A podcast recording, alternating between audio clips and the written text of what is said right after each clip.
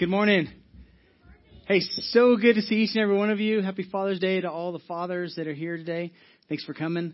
You know, thinking of Father's Day, I heard a story about his, his father, and he had a great father moment with his son. And they're eating dinner as a family, and uh, the son says, "Hey, Dad, is it okay to eat bugs?" And he's like, "Son, you know we don't talk about disgusting things at the table. Let's save it for another time." So the son's quiet, just goes on. So they finish their meal, wash the dishes, and they're sitting in the living room. And his, his dad says, "Hey son, so you're talking about eating this bug stuff? You like what? What's going on? You think about eating a bug or what?" It's like, "No, there was a bug in your soup, and I just wanted to make sure it was okay to eat, eat bugs." And uh, was it tasty? and that was it. So I thought that's great, right? Sometimes, sometimes being a father is pretty amazing. Other times it's pretty challenging. Uh, we're glad you're all here, and I uh, hope you're enjoying the. Uh, uh, your day will be great. We know your day will be great, and just uh, pray that it'll be a wonderful time for fathers and families. And for all those that have, uh, maybe this day is hard, uh, thanks for coming anyways. We know that it can be difficult because of the past or whatever's going on in the present. And we pray that today will just uh, give you some encouragement and some help, even even in those challenging moments that we have, even as as families and relationships, all that. So thanks for coming. Uh, I want to welcome all those tuning online. Thanks for tuning in with us. Uh, we're praying that you'll have a great service with us also. Think about you guys every week also. And uh, so, hey, we're in week three of a series on worship. And uh, we're going to continue on talking about what it means to what worship means and why it's important that we understand this idea because it's core uh, to scriptures to the Bible. And so worship really um, is. Here's the thing about worship: is we all worship something or someone. Um, and there's something inside of each and every one of us that looks for meaning and purpose in life outside of ourselves. So if we can't find it outside of ourselves, we make it about ourselves, and we become the thing that we worship. We become the most important. And so Scripture is very clear. Uh, and really, what worship is is is worship is our response to what we value most. It's just a response in our lives to what we value most. And so how we spend our energy, how we spend our time, how we spend our finances, our resources, is an indication of what we value most. And that's all worship is. It's just a response to we saying, this is what's really valuable in my life. And I put it up towards the top of my list, and I, and I, I, um, um, I choose that as, as part of what I worship. You know, in Scripture is very clear that God is wanting us to pay attention to what we worship because He understands there's this principle in, in, in, in humankind is that whatever we worship, whatever we say is valuable, whatever we say is most valuable, we eventually will become like that thing that we worship. So we'll become like the thing that we choose to worship. So if you don't know what you're going to become, just look at the list that you have of the things that you value most. And, and here's how you know when there's two options, right? Um, what one are you going to select? What one's more more important to you? That's an indication of your value. Look at your checkbook, where you spend a lot of energy and time, money, all that. It's an indication of your value. And so whatever it is that you're worshiping in life, you'll eventually become. And so if you don't know what that looks like, just look 20, 30 years down the road. Uh, people that are a part of that industry or, or have that same value that you do, what do they look like in 20 years, 30 years? How do their relationships look? Uh, what is it all about? And so, um, you know, it could be sports. Well, in 20, 30 years, they are not famous people in, sports teams, you know, that might be good one year, the next year not good.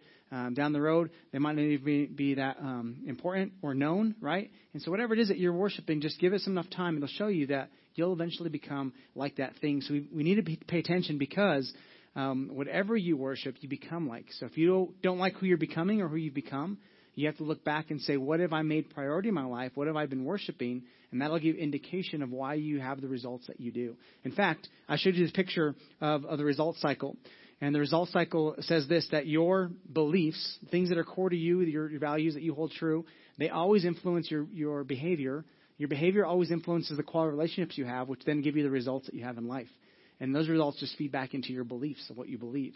So the, the key to changing our, our uh, behavior, uh, to changing our results, is changing our beliefs, to focus on our beliefs. And so for this whole series, really the reason I point back to this is because God understands that in life, whatever it is that we choose to hold value in our life will eventually give us the results that we see. And so part of worship is saying, all right, God, what is it that you value? In fact, in John 4, 23 through 24, Jesus has a discussion with the Samaritan woman. They're talking about life. He's telling her that she's trying to f- find fulfillment in her life with through all these different things, right, and different people. And he's saying you'll never find fulfillment there. No matter how much you have of that, you'll never find true fulfillment in your life. And then the conversation turns to worship and God and how do you find fulfillment. And, and Jesus actually makes a statement about worship. He says it's this it's who you are and the way you live that count before God. Notice who he puts first. It's who you are and the way you live. Humans typically tend to put the externals first, and then the internals come as an afterthought. Jesus is saying uh, his kingdom, the kingdom of God, the way we're made, we actually start from the inside out. So the things that matter to God are the things that are on the inside. And then it always works out to the way we live. So he says your, your worship must, must engage your spirit, the things inside, in the pursuit of truth, the things on the outside.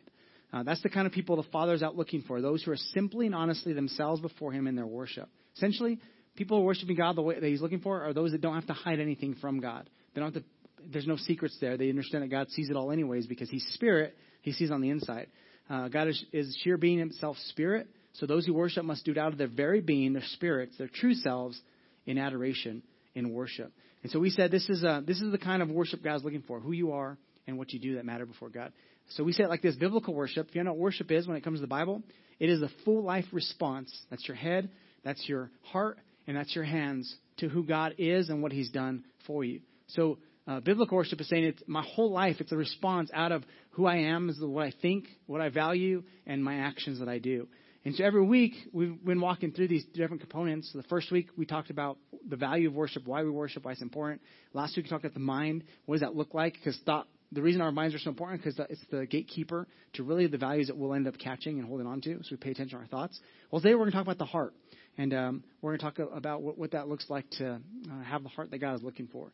Uh, Romans 1, 21 through 23, it says this. Paul is talking to the church in Rome, and, and he's talking about doctrine and right belief and about God and, and worshiping other things and uh, idols and false gods.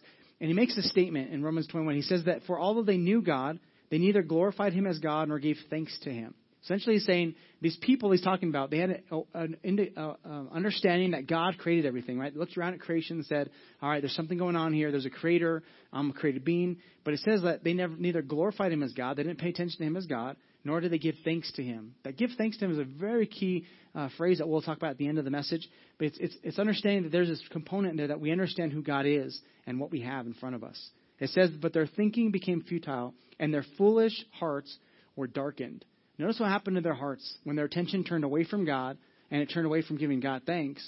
And their thoughts, what happened? That they began to entertain the wrong influences, the wrong thoughts, and eventually it impacted their hearts. And it says their foolish hearts were darkened. Although they claimed to be wise, they became fools. And what did they do? They exchanged the, the things that God had for them, the glory of God, for the immoral of the immortal God, for images made to look like mortal human beings, birds of the air, animals, reptiles. So he's saying these people they didn't recognize God as God. They didn't give thanks to God, and their thoughts led their hearts to become turned in a, in a, in a negative way. And it says that they actually exchanged the things God had for them for something that was temporary. So they they cha- they wanted a pleasure rather than something that would last. They wanted something that was quick rather than something that would be healthy in the long run. It says their hearts turned. Uh, there's a conversation that Jesus has with some religious leaders in Matthew 15. Um, and the religious leaders they come to him. These are the, the religious leaders of Jesus' day, the Pharisees, the teachers of the law. They came to Jesus from Jerusalem and they asked, Why do your disciples break the traditions of the elders? They don't wash their hands before they eat. To which we would respond, Well, how we would like gross, right? Yeah. Jesus, why are your disciples not washing their hands before they eat? But they're referring to something different. They're saying, All right, there's a tradition. You know, we're trying to, we're, we're, we have all these laws and all these rules that you're supposed to follow. And religion is always focused on the external, right? Always wanting to say what's going on, on the outside. Let's just make sure look, this looks good because that's what what matters most. And God, in this point, he points out something very, very distinct. He says, he says, he just replied, why do you break the commands of God for the sakes of your religion, of your tradition? Why is it that you're not paying attention to what God has just because you're following a law? So you're, you're, you're putting on a good performance on the outside, but there's something else there. And so he goes on and says, you nullify the word of God for the sake of your religion, your traditions. You hypocrites, which means you actors, you play, you put on masks, right? You pretend to be something you're not. He's saying, You hypocrites, Isaiah was right when he prophesied about you. And then he points back to an Old Testament prophecy where God is saying, All right, in the middle of your religion, in the middle of you, your performance, in the middle of you going through all the actions and all the trying to make it look good for everybody, he's saying you're missing out something important. He says, These people, they honor me with their lips, but their hearts are far from me. God points out something about religion that religion can be so focused on the external that we don't pay attention to the internal. He says, they worship me, they're worshiping me in vain. Their teachings are merely human rules. What is he saying? They're missing something, something vital to what it means to be a true worship that God is looking for. It's not just the externals, but it's also something that's happening on the inside. So he's saying they're going through the motions, they're showing up to church, they're reading the Bible, they're doing all these things, but their hearts are far from me. And in that, he's saying you're missing something that's very, very important. You know, an iceberg, they say that you know, 80 to 90 percent of that, that chunk of ice is actually below the surface, and you, what is exposed is only maybe 10 to 20 percent of that whole iceberg. I think life, this is a good picture of, of our life, right? We tend to focus on the on the 10 to 20 percent that others see. We worry about that that part, that small percentage, and we tend to neglect the other part. Um, but we all know that underneath is the majority of what's going on, and really that's the unseen. That's that's the heart. That's what's going on on the inside. Um, and we need to pay attention to that because eventually the, the what's underneath the surface will eventually affect what's above the surface. And too many people, and this is where religion comes in. Religion says, hey, just worry about the outside, just worry about other things, do the right things, go through the right motions, act the right way, say the right things. God is saying that that's important, but there's something more important. Below the surface needs to be, there has to be something that, that happens there. Here's why. Let me give you another picture, a picture of a tree. Um, in this case, it would be an apple tree, but it could be any kind of tree. Um, but notice that in this in this picture, that the the things that are underneath the ground, right, the roots and the in the, the root system, that is actually what's going to give you what's going to be on the top. So we tend to look at our life and we want these different good things, but when we ignore what's underneath the surface, and if there's something bad, if that tree was planted in a, in a, in a ground that, that was deficient in different vitamins or anything good, it would not give the, the proper fruit, or it wouldn't be fruitful. It would be unfruitful. It would be uh, barren. It wouldn't work. And at some points, it might even die because of not what's on top, but on what's underneath. So our our heart is super important. Um, so worship, like behavior, is inside out. We tend to think, let's just work on the outside and the inside will take care of itself. No, God is always saying, hey, if you want to know, we think behavior is always outside in. No, it starts on the inside. So our hearts, they when we value something, it's it's in it's in the heart. And so, um, you know, the, the, the word core. You've heard this this phrase, core values. You know, our core values. Really, really, core values just equal heart values. The word core in Latin actually means heart. It's at your it's it's it's what's at the center of who you are. It's what you begin to say. This is valuable to me. This is what I see is valuable in life. And out of that core of you, then the behavior begins to flow. This is where beliefs and values reside in our heart inside of us, right? The deep, deeper part of who we are. And so our, our minds influence that, uh, but our heart can also influence our mind, which is a good thing. And so it's, it's, it's important that we understand. So, like as a church, like I'll give you an example. For us as a church, uh, one of our core values, one of the things that we say is valuable to us, is our goal is to populate heaven with as many people as possible. Like we want to reach people that are far from God. We want to reach people that are struggling and help them. And the way that we think that best that works best is we think that the best way to get as many people into heaven is actually to get heaven in, into as many people as we possibly can. And even this series, the whole goal is saying, how can we get more of heaven into our lives? Yeah, dying and eternal destinations are important, but we don't just te- teach people to be ready to die. We want to teach how people learn to really live here and now. And if you get enough of heaven in you, you'll be actually begin to help other people experience heaven on a daily basis. Because the truth is, there's people around us they're actually literally living, in, in, in some cases, in a living hell. Like what they're experiencing on a daily basis is like hell. It's not fun. It's not good. And when we have more heaven in us, we can actually bring that everywhere we go and help people experience more of God. But it starts at the, the core values of who we are. Heaven always comes from the inside out. God is always trying to interrupt that, that pattern disruption from the inside out. In fact, Proverbs 4:23, Solomon is giving us wisdom, and he says this: above all else, so this is a, that's a key phrase, above all else. When you have all these options in front of you, he says, guard your heart. Guard your heart, for everything you do flows from that. Your relationships, the way you handle money, the way you go to work, um, the way you think about marriage and parenting and relationships. Everything in your life, it flows from the core of who you are. It, the inside spills out onto the outside. So he's saying, pay attention to who you are. Guard your heart how do we guard the heart? Remember the mind? We let God renew the mind, the way we think, the influences we have, we choose wisely, because eventually that bleeds into our heart. And eventually everything's in there comes out anyways through our words, through our actions, through the things that we believe and say. Jeremiah 17, 9 and 10 says it like this. Jeremiah saying, The heart is deceitful, deceitful above all things and beyond cure. Who can understand it? So Jeremiah's like, all right, there's a problem with humankind. There's something flawed about what we choose to value in our lives. What's going on here? And the Lord responds, says, I, the Lord, search the heart and examine the mind to reward each person according to their conduct, according to what their deeds deserve. A little before this, God makes a comparison between those who trust in Him and those who don't. And He says, Those who trust in Him, they're like a tree whose roots go down into the water like by a river, and it produces goodness and good things out of their life. And then he goes on and says, but it's the heart. This is the heart that, that and it points back to the heart that this is where it comes from. It starts internally, not externally. Uh, there's a leader, a leader that, uh, that I've been listening to recently, and he says, you know, when it comes to from our human behavior and the studies that we have on human behavior, we've learned something about human behavior. And this is what he said. Uh, Tim Knight says, under pressure, people will compromise a concept, but under pressure, they will not compromise a core belief. So when you're when you're given a, a choice to make in life, right? And and there's this temptation, there's a, a challenge, there's a struggle. How much you should borrow, what you should do with your life? Should you go forward with this thing or not? Well, whenever given this, when you have a pressure to make a choice, if it's just a concept in your mind, like an idea, like I shouldn't do that, then it's, you'll likely give into something you know even that you shouldn't do. But if it's a core value, whenever we're given that situation, we will actually not give into the pressure and we will not compromise under that pressure because it's something core to us. I'll give you an example of this. When I was in elementary school, I remember some people came to our school, and it was the DARE program, talked about drugs and uh, different different peer pressure that's going to come our way eventually. And they were trying to teach us to say no to things that would be harmful to us. And I remember at the time, one of the one of the facilitators, I had this, this talk with them, and, and they, they talked about, for me, they're asking me questions about what I did, and I talked about um, athletics and the sports I was playing. And, and they began to talk about the effects of some of the stuff that, that we're introduced to and how they affect us. And one of those, we talked about cigarettes and nicotine. And the guy said, "Do you know that you, you really want to be a good athlete? Well, if you start smoking when you're young too early, and if you if that's a part of your life, it'll affect the way you breathe, and it'll affect the way you, you're an athlete." And he he kind of just spoke to me about what, something I valued was sports.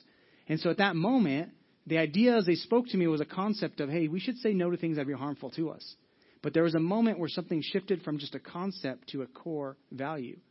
And so years later, when I was presented with different options, different things that I should try or do, you know, it was really easy for me, even with the pressure of friends or people saying you should do it. It's not that bad, big of a deal. It was easy for me to say no because years ago I had made a choice to say I'm going to value the ability to be the best athlete I could be, and what you're offering me is going to take me away from that ability. And so the value that I had actually caused me to say no to something that would have been harmful to me because it was a core value in our lives, God is saying, be, pay attention to what you hold as a core value because it will affect the results that you get. Uh, let me give you um, uh, let me give you a, a, picture from from a book that I was reading about um, motivations and how they affect our lives. All right, so you get the the our root motivations determine our fruitfulness in life. So over here on, on the right side, you can see the, the the when the root motives are negative, they're self glorifying, self seeking, self serving we, we get something unhealthy in our lives.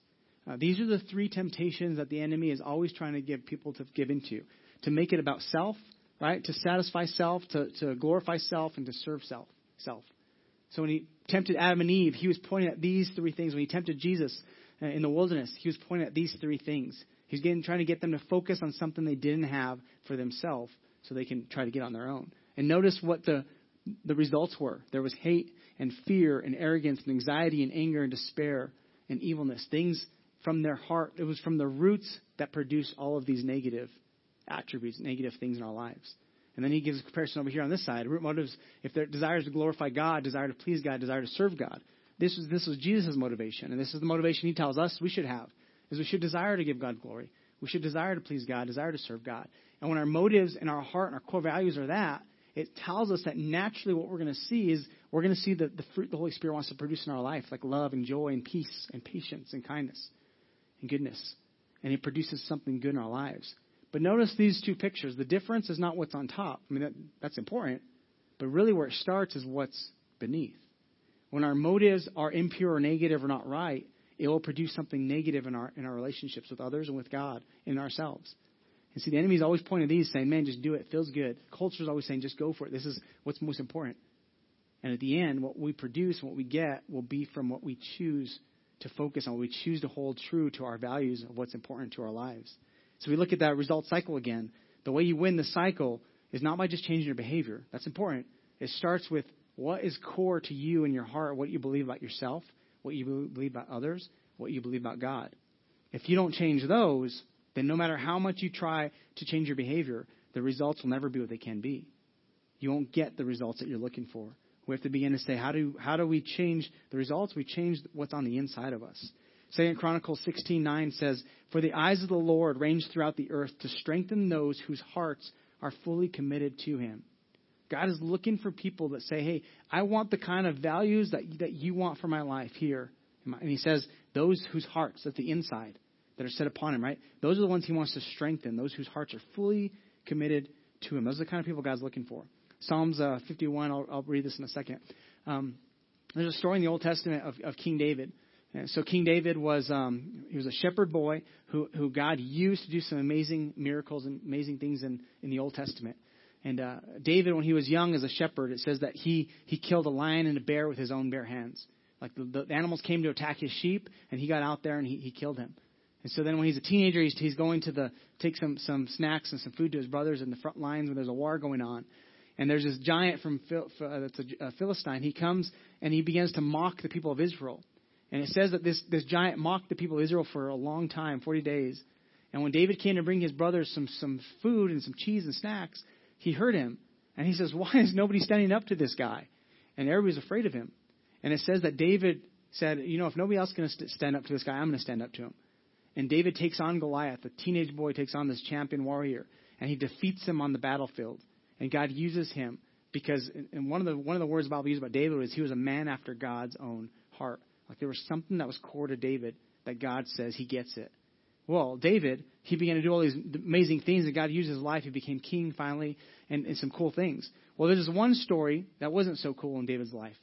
Um, it says that, and this is what it says in, in the in the verse that says uh, that uh, during the time of fall, when, when kings went out to war, David stayed home. So when all of his friends and people around him and the, the people in his army went out to fight and, and to serve the, the kingdom, he stayed back home. And it says one night he was walking around on his on the top of his, his, his house and he noticed a woman that was bathing and she was beautiful and it caught his attention and eventually it ca- captured his heart. So he had to have the woman for himself. So he called her to himself and he slept with her and she got pregnant. It turns out that um, her husband was one of the guys in his army. And so he says, Oh man, I made a mistake. Let's try to fix this.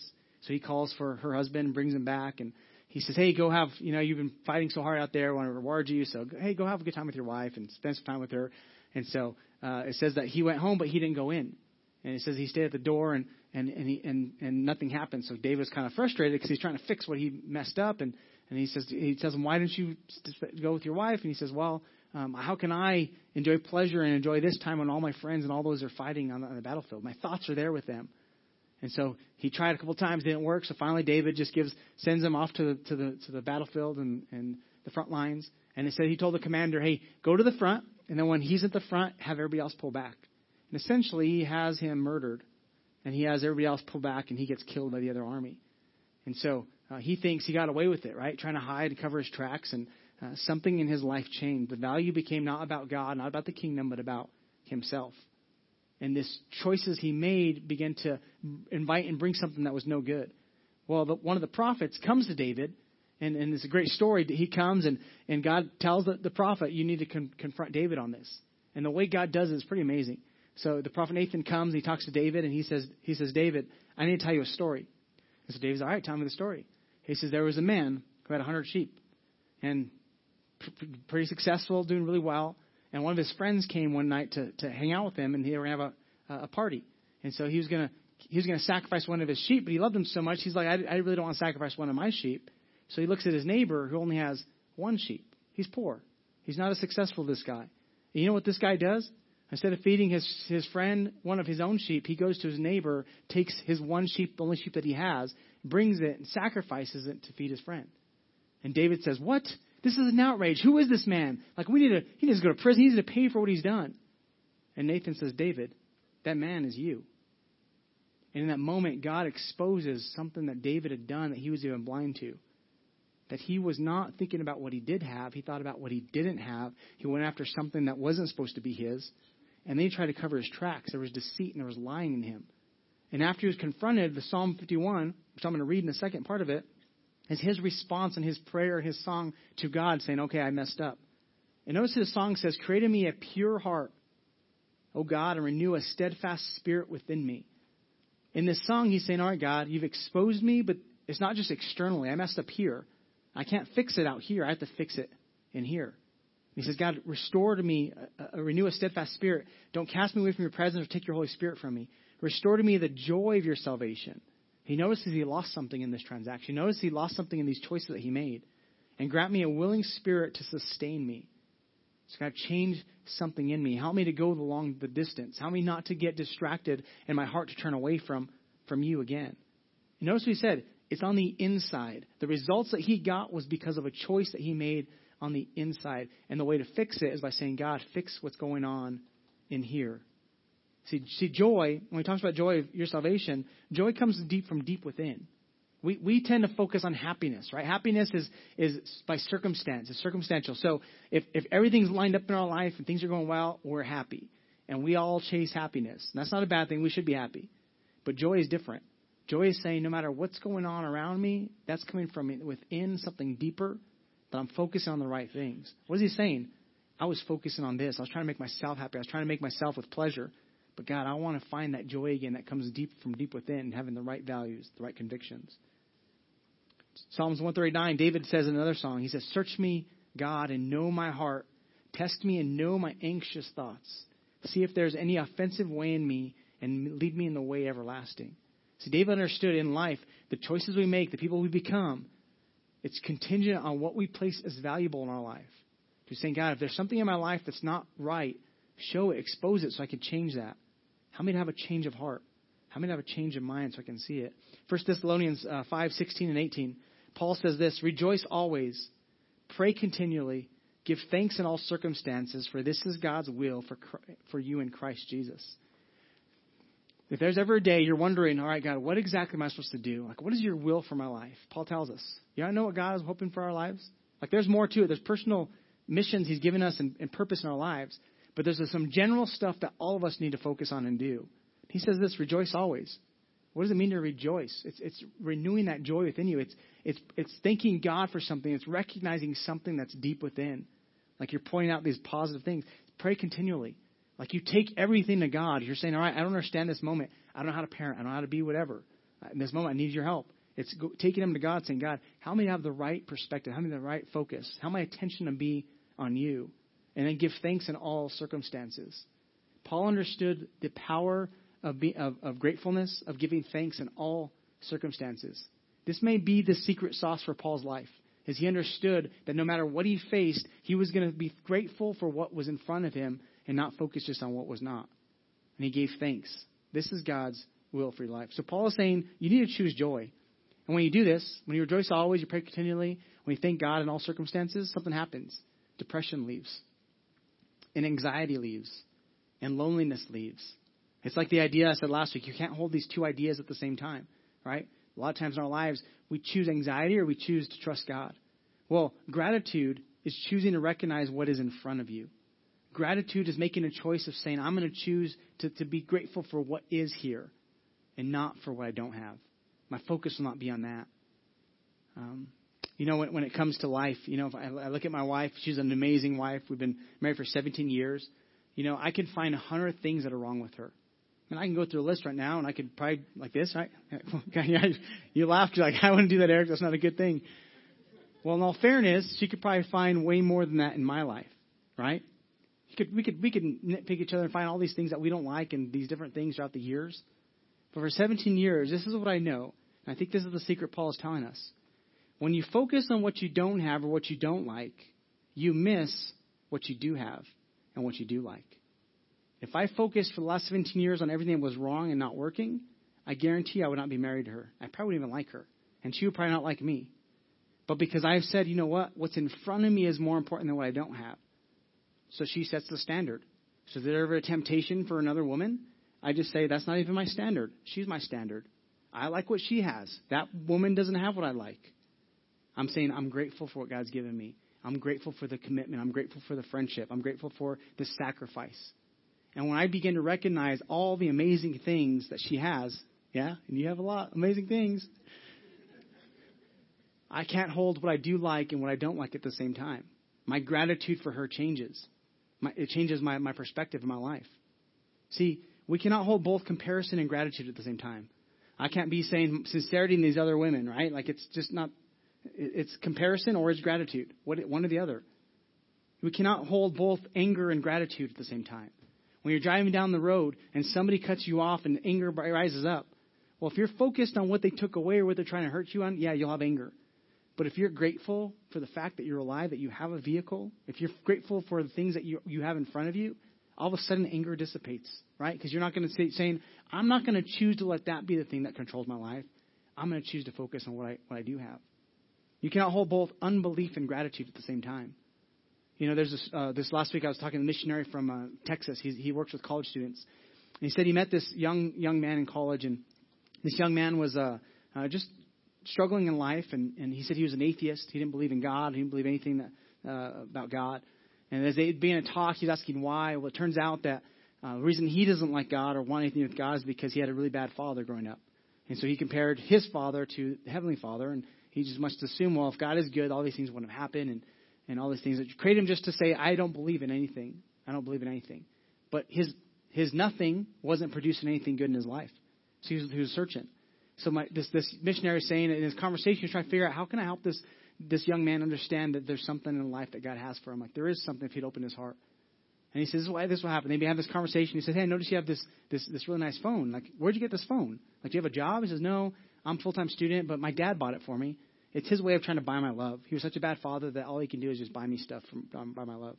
Says, "Well, that's a really nice car you have. Yeah, it's really expensive. My my dad bought it for me, and uh, he's just trying to buy my love. He wasn't a good father; he's just buy my love." And he says he realized in that moment that this young man was struggling because he was focused on what he didn't have. He was missing on what was in front of him. Mean, yeah, his dad was probably not a good dad, and maybe that's true, but he missed what he did have. It's possible his dad was trying to buy his love, but it could be possible his dad was trying to maybe make up for something. I don't know. Whatever it was. But he said the moment that things began to change for this young man to start believing that God, there is possibly even a God, and even trusting his life to God, was the moment he convinced him just to be grateful for what he did have, not what he didn't have. All right, so all the past didn't work out for you the way it was. How do you want the future to work out?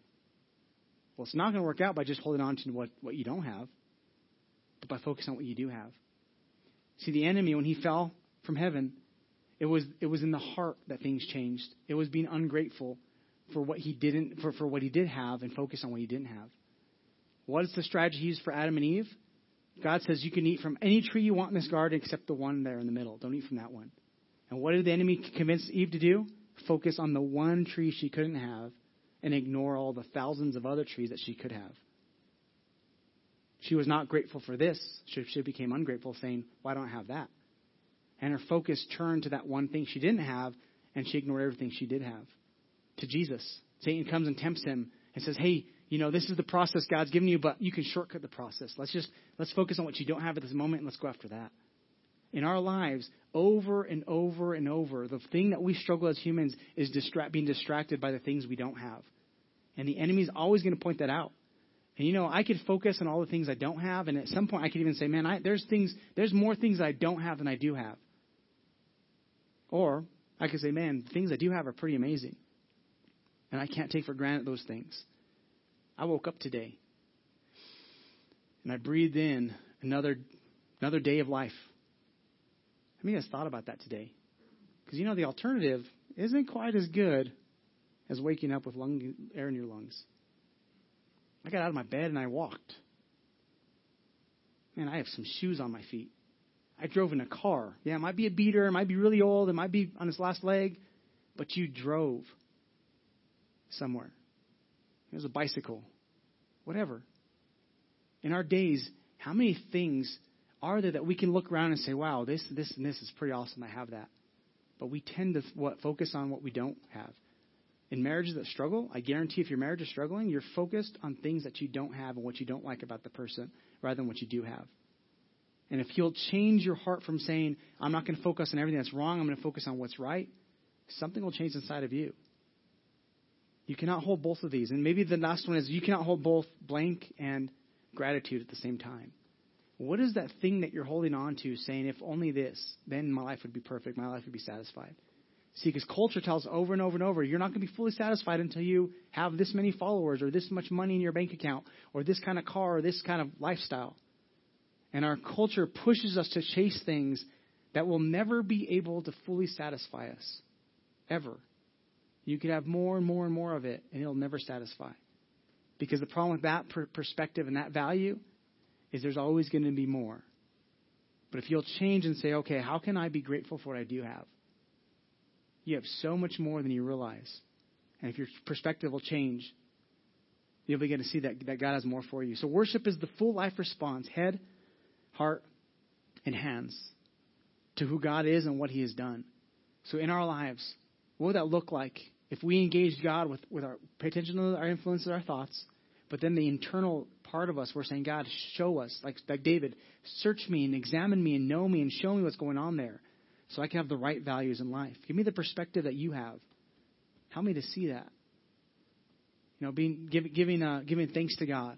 It said in that Romans verse in the beginning, I said their hearts were darkened. Why? Because they didn't acknowledge God as God and because they didn't thank Him. There's a process in saying, I'm going to ignore all the things I have and I'm going to see the things I don't have. And their thoughts turned to the things they didn't have, and their hearts were darkened and began to chase after pleasure and the things that make them feel good. And the beauty of God is He lets us choose. It's free will, it's a gift He's given us. But the cho- things that we choose to value in our life will produce the results that we get in our life and eternity. So God says, hey, it's your choice, but choose well because you'll become like what you worship. You'll become like what you hold most valuable in your life. That value will drive you to make decisions and choices. David's value to pursue Bathsheba was a choice that he made. In Scripture, over and over, God keeps pointing to the different kings, especially kings, because they're the authority. He said, "Don't don't do these things because your heart will drift away from me." God knew that the influences and the people we choose in our life will eventually cause us to either go towards God or away from God. So here's my challenge. Like David, all right? My, my challenge today is this Would you ask God to purify your heart? Because all of us could use a little bit of that to purify our hearts. You know, the iceberg I, I showed earlier, you know, we see the small percentage, we focus on that, but it's the bigger percentage underneath that really we need to pay attention to. There's a story of the Titanic. It sunk in uh, April of uh, April 14th, like a long time ago. I didn't know the year, but a long time ago. And um, you know the story. This boat was supposed to be like the unsinkable ship, right? Because the way they designed it is, is uh, with, with the different compartments underneath, it was supposed to be unsinkable. And the captain was told that, and the people were told that. And so um, that that night, what it was going through, what's interesting is, is the Titanic had six warnings that there were icebergs ahead of them. Well, an iceberg on the water compared to the Titanic probably looked very small in comparison. But it's not the things on top that sunk the Titanic, it's the things that was underneath that sunk the Titanic. What I find really interesting about this story is the last call, the sixth call with warning, hours, not, not half hour before it hit the, the iceberg, a call was made from another ship. And they came through and said, hey, there, you guys are about to hit some more icebergs. You got to pay attention, be careful. And the guy that was in charge of receiving the calls, this is his response Shut up, shut up, I'm busy. He was trying to fix some radio. So his response to the warning was, Shut up, shut up, I'm busy. And the Californian that called, they hung up, turned their radio off, and went to bed. 30 minutes later, Titanic hits the iceberg, cracks open the ship. A couple hours later, it sinks. Well, early in the morning, next morning, that ship wakes up, turns the radio on, and learns that the Titanic had been hit and that it was it sent out a distress call. So they respond. At this point, it was too late for them to save anybody. Shut up. Shut up. I'm busy. This is the last thing that guy said on the radio before they hit the, the, the, the what sunk them. In our lives, because of pride, and I think in this story, pride was a big part of it the captain, this guy who was on the phone, like, man, you guys are bugging us with all these little iceberg things. Like, we are the unsinkable ship, right? Like, we're going to get there. And the captain wanted to go even faster, which caused even more issues. You know, a little bit of pride saying we're going to be the best. It's going to be about us. They didn't heed warning. They didn't heed caution. They didn't think about any of those things. They were distracted. The guy that said, shut up, shut up, I'm busy, he's saying, I'm distracted. There's something else more important than these little icebergs that are in front of us. And there was an unawareness of what was really going on underneath the surface today, I believe God's wanting me to tell you your heart is so, so, so important. What you value will cause your ship to stay afloat or cause your ship to sink. The relationships that you have, the results of them is because of what's underneath that's going on. And I promise this one activity, if, if the, the greatest habit, maybe attitude you could have in life is just gratitude. This week, if you want to begin to change what's underneath, if you'll just start by saying, All right, I'm thankful for this. I'm thankful for this. God, thank you for that. And your kids and your wife and your spouse and in your work if you begin to say, hey, I'm so glad you did that, that is so great that that's going that way, something changes in your heart. Your focus goes from just me, me, me to like others and to recognize what God is doing, and it'll protect your heart from wanting things that you don't have. But if you don't, you're not grateful, if you're not aware, you let pride creep in, you'll be like, I got this. Nothing's going to happen to me. Nothing's going to stop me. And before you know it, your relationships are at the bottom of the ocean. Your health is at the bottom of the ocean because you ignored warning. It's quite possible today. I'm that other ship calling saying, hey, be careful. Be careful. There's things in your life that'll sink you if you're not paying attention. Don't just focus on the external, but say, God, what's on the inside that's going on? What is there that's, that's really happening? Or you could be like the caller or the guy that's answering the, the call and that, shut up, shut up, I'm busy. I would say choose the opposite, saying, wow, God, thank you for life. Thank you for today. Thank you for the opportunity I have this week. Thank you for this. Thank you, thank you, thank you, thank you. Romans 12, 1 says this. So here's what I want you to do. God helping you, take your everyday, ordinary life, your sleeping, eating, going to work life, you're walking around life, and place it before God as worship, as an offering. Embracing what God does for you is the best thing you can do for Him. Don't become so well adjusted in your, into your culture that you fit in without even thinking about it. Instead, fix your attention on God. You'll be changed from the inside out. Readily recognize what He wants from you and quickly respond to it. Unlike the culture around you, always dragging you down to its level of immaturity, God brings the best out of you, develops well formed maturity in you. Remember, the kind of worship God's looking for is a full life response of your head, your heart, and your hands. It's everything you do on Monday and on Tuesday and on Wednesday, your interactions, your thoughts, your motives. God is saying, Would you trust me? Let me do something in your life. Ezekiel, the prophet Ezekiel 36, 26 says, I will give you a new heart. And this is God speaking to us. I'll give you a new heart and put a new spirit in you. I'll remove you your, from you your heart of stone and give you a heart of flesh. Some of us in this room, our hearts have become hard because our thinking has been darkened by just selfishness and, and greed and pride. And God is saying, Let me remove the heart of stone and give you a heart of flesh that begins to recognize something greater in this life than just what you're wanting for yourself. And here's the amazing thing about God when you serve Him and you serve others, you'll begin to see that the dreams that you have in your heart actually become the fruit that you really want in the first place, anyways. God is saying, if you trust me, I will help you have the best life you could possibly have. But it starts with the heart. Do me a favor, would you close your eyes and bow your head today as we end our service? If you're here today and you'd be brave enough to acknowledge and humble enough to say, God, that's me. I have a little bit of pride. It's all about me. I have a little bit of distractions in my life. I have a little bit of unawareness about really what's going on. And I need your help. The Bible says if we'll humble ourselves, if we'll confess to Him that we don't have it all together, if we're sinners, that we messed up, He'll forgive. He'll help us on this journey. And today, my hope is that you'll take today and you'll what you heard and you'll apply it today and tomorrow and this week, and you'll allow God to begin to form in you something beautiful and amazing. And you stick with it so the fruit in your life will be amazing. But if you're here today and you acknowledge that, I'm going to give you an opportunity to pray a prayer. I'm not going to call you to the front, I'm just going to lead you in a prayer right there in your seat. But if that's you, would you let me know by lifting your hand and saying, That's me today? Yeah. Awesome. So good. Anybody else? That's me. God, my heart needs to change. My heart needs to be exposed. My heart needs more of you. So awesome. Quite a few hands went up today. If you raise your hand, I'm going to lead you in a prayer. If you're a Christ follower in the room, would you pray with us so that those that raise their hand are not praying alone? Just say this prayer with me today. Say, Father God, today I acknowledge that I cannot do life without you. Forgive me of my choices and my sin that have led me away from you. Would you give me a new heart? Would you put a new spirit in me? Would you give me a heart of flesh and take away this heart of stone? Help me to live a life that brings you glory, that pleases you, and that serves you. Thank you for sending Jesus on that cross to die for me.